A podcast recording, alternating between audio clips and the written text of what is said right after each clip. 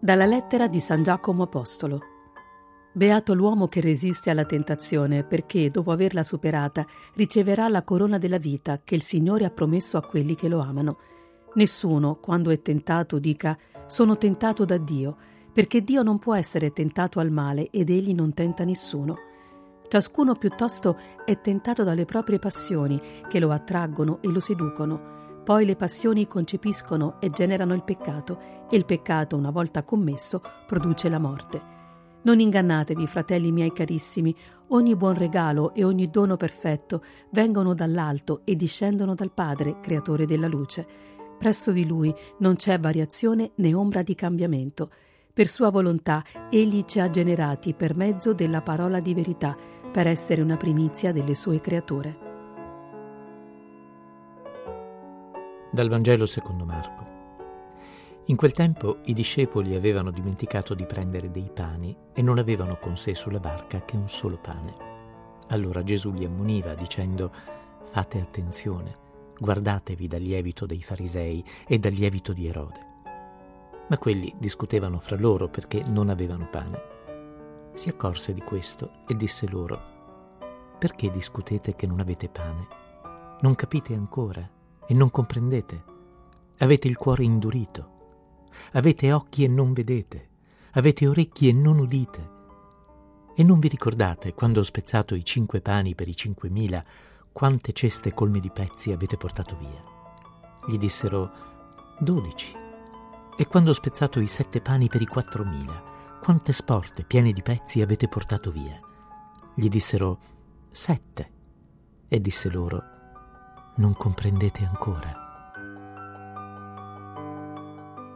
Pensiamo ai quattro gruppi ideologici del tempo di Gesù, i farisei, i sadducei, gli esseni, i guerriglieri, i zelotti. Quattro gruppi che avevano indurito il cuore per portare avanti un progetto che non era quello di Dio. Non c'era posto per il progetto di Dio, non c'era posto per la compassione. Quando il cuore si indurisce, si dimentica, si dimentica la grazia della salvezza, si dimentica la gratuità.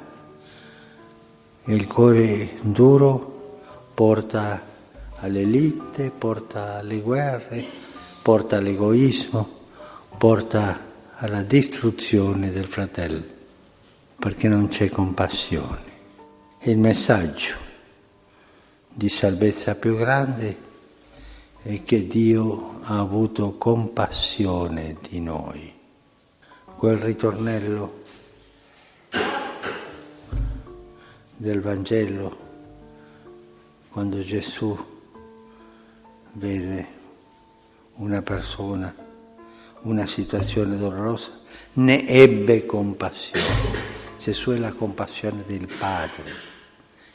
Gesù è lo schiaffo a ogni durezza di cuore.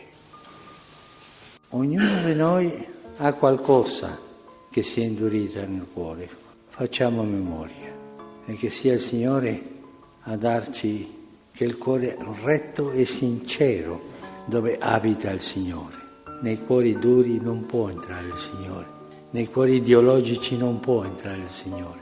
Soltanto il Signore entra nei cuori che sono come il cuore di Lui, i cuori compassionevoli, i cuori che hanno compassione, i cuori aperti. Che il Signore ci dia questa grazia.